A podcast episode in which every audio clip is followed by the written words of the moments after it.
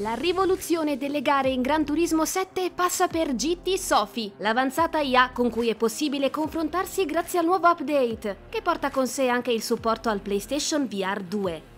Tra i vari contenuti dell'aggiornamento 1.29 di Gran Turismo 7 troviamo 5 nuove auto e il ritorno di un celebre tracciato, ma non solo. I piloti potranno sfidare l'intelligenza artificiale messa a punto dagli sforzi congiunti di Polifoni Digital e Sony AI, ossia Gran Turismo Sofi.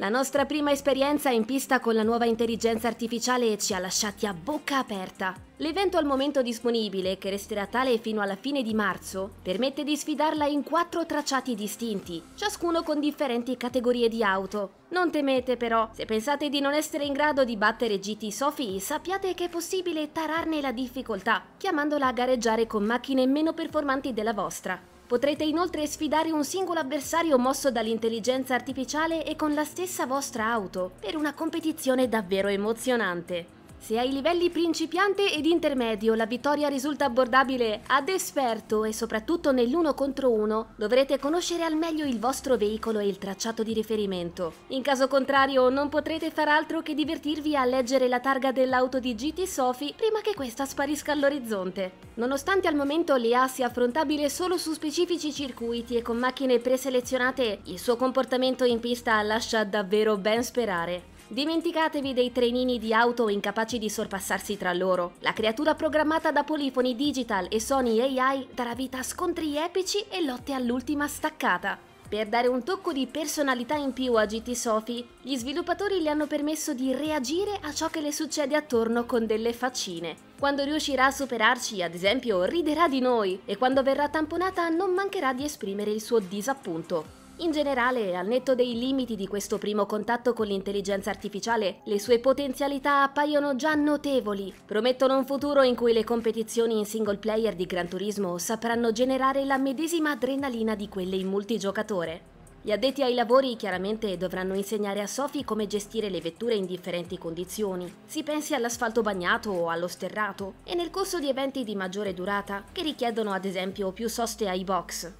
La grande rivoluzione promessa dall'IA ha anche un evidente valore didattico. Dopo ogni gara, del resto, è possibile visionare i replay anche dal punto di vista di Sophie, così da poter studiare le linee ideali da seguire durante le competizioni. Dopo averne osservato gli input ci siamo resi conto del fatto che non fossero gestiti in modo meccanico. L'intelligenza artificiale è in grado di parzializzare freno e acceleratore nelle curve per stabilizzare al meglio la vettura, ottimizzando le traiettorie di ingresso e massimizzando la velocità di uscita. Durante i test, inoltre, abbiamo avuto modo di constatare come Sophie possa commettere dei piccoli errori, ad esempio nella celebre curva 130R di Suzuka o nell'inserimento in alcuni tornanti. Non è chiaro se queste sue disattenzioni siano volute o meno, ma di certo contribuiscono a rendere questa macchina il più umana possibile. In attesa di avere notizie più certe su quella che sarà l'implementazione completa di questa IA avanzata all'interno dell'esperienza, possiamo già sottolineare un primo dato di valore. Con GT Sophie la serie potrebbe porre fine a quei limiti della CPU che ormai stonavano col motto di Real Driving Simulator e spingersi anche oltre.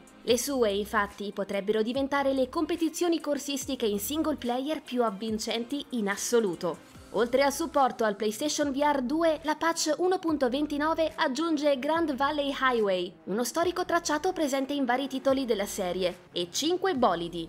La pista è stata rivisitata sia sul fronte estetico che del layout, con alcune sezioni del circuito classico che sono state unite a location esistenti situate sulla costa californiana. La nuova mappa presenta quattro configurazioni diverse e un'esperienza su circuito da affrontare sulla Nissan GTR Gruppo 3. Tutto sommato la conformazione composta da strade larghe, chicane fluide e tornanti da percorrere a medie velocità risulta indovinata.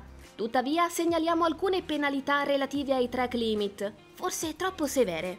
Passando all'arricchimento del già vasto parco auto, sono stati addizionati tre storici modelli anni 60 e due concept car VGT targate Ital Design.